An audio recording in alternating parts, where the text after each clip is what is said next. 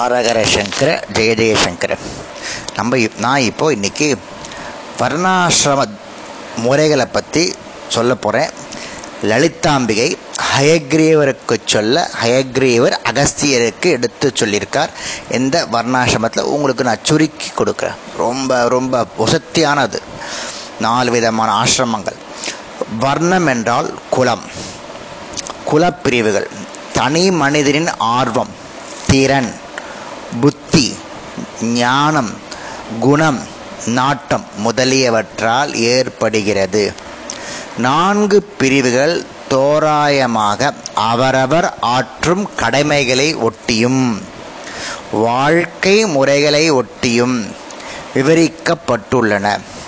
தனிமனிதனை குலத்தின் அடிப்படையில் பிரிப்பதற்கு அவரவர் நாட்டம் ஆர்வம் திறன் போன்றவற்றை மட்டுமே கருத்தில் கொள்ள வேண்டும். எவ்வளோ அழகாக சொல்லியிருக்கா பாருங்க.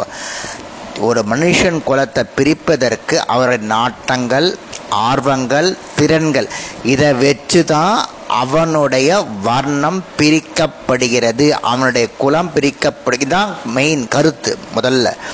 குலப்பிரிவுகள் எவ்வித ஏற்றத்தாழ்வுக்கும் உட்படுவது இல்லை. என்ன மீனிங் எக்குலமும் உயர்குலமே. எக்குலத்தின் பங்களிப்பும் சமுதாயத்திற்கு இன்றியமையாதது.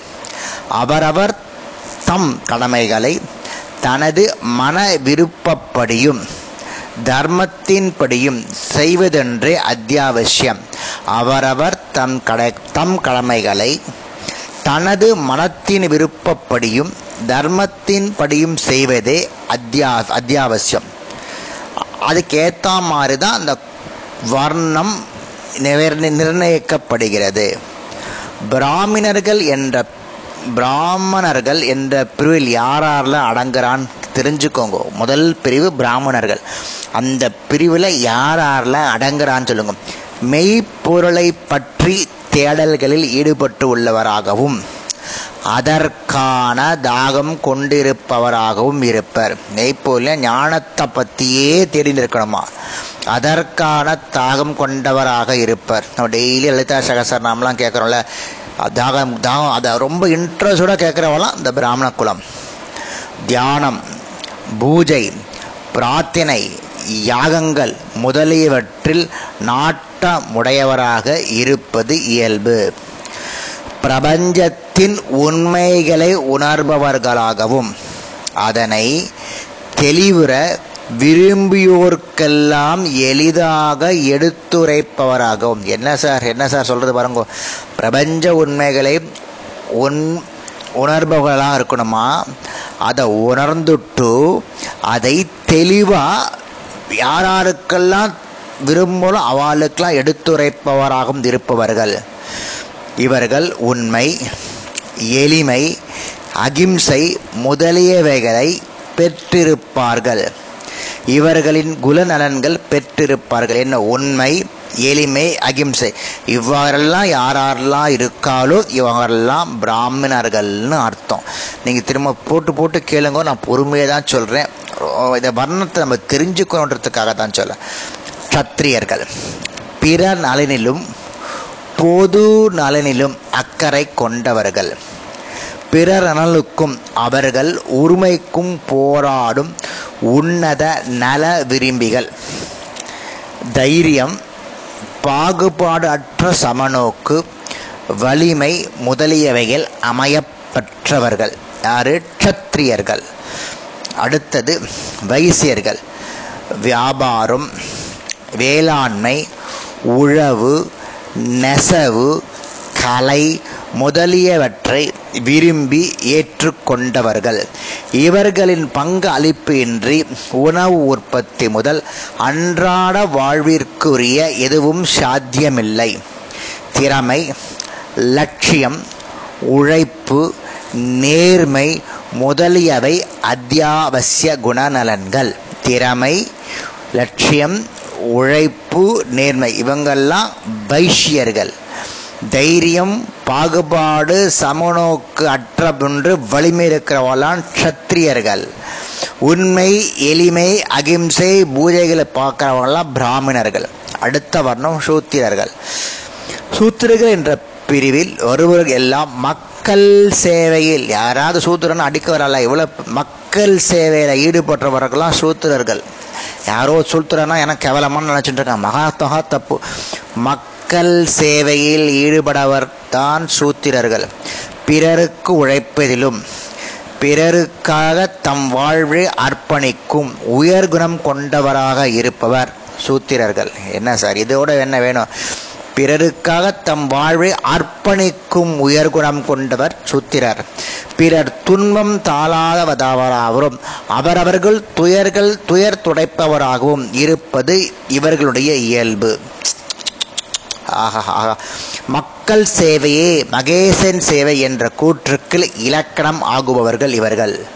இவர்களின் கருணையும் பரோபகாரமும் உபசரிப்பின்றி இவ்வுலகம் அன்பும் அர்ப்பணிப்பும் இழந்தும் வாழும் வறண்ட வாழ்வுக்கு தள்ளப்படும்.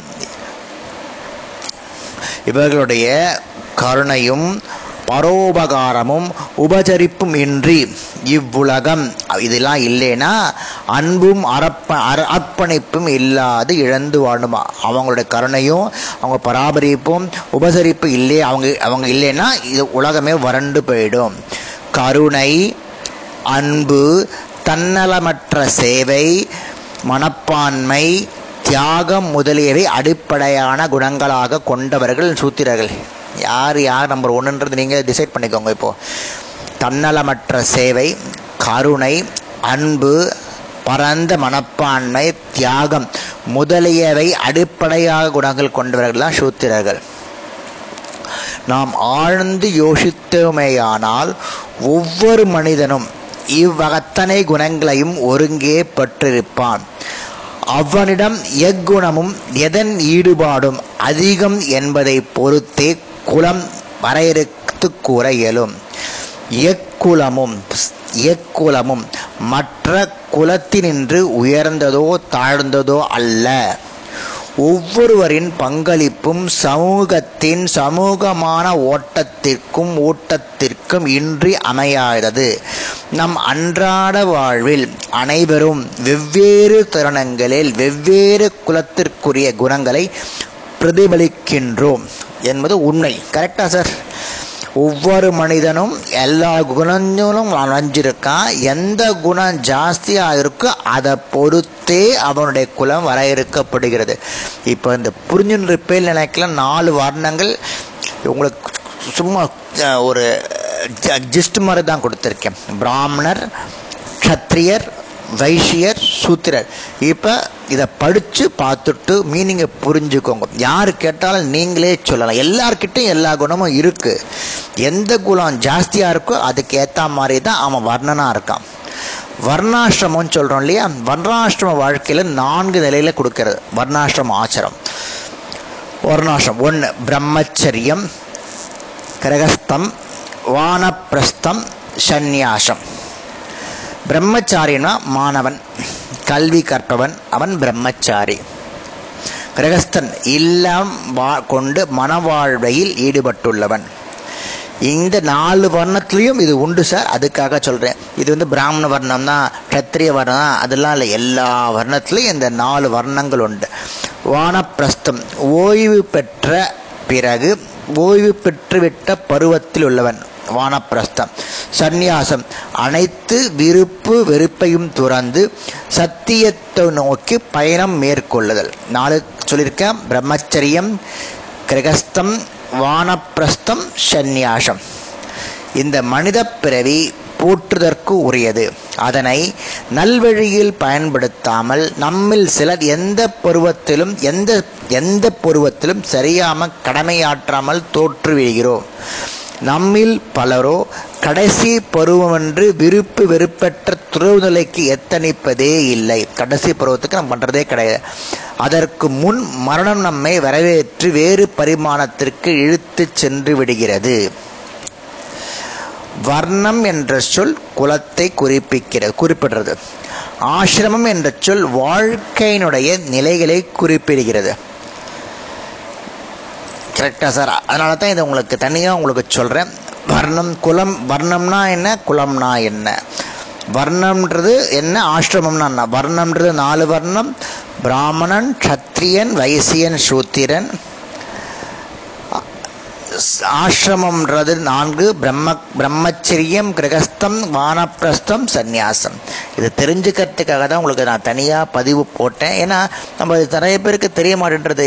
இது வந்து நம்ம என்ன சொல்கிறோம்னா இவன் சூத்திரன் இவன் பிராமணன் இவன் சத்திரியன் சொல்லலாம் எல்லாரோடத்துலையும் எல்லாரும் இருக்குது எதை குணம் ஜாஸ்தியாக இருக்கோ அந்த வர்ணமாக குலத்தாக சேர்றான்னு சொல்கிறதுக்கு ஹரஹர சங்கர ஜெய ஜெயசங்கர்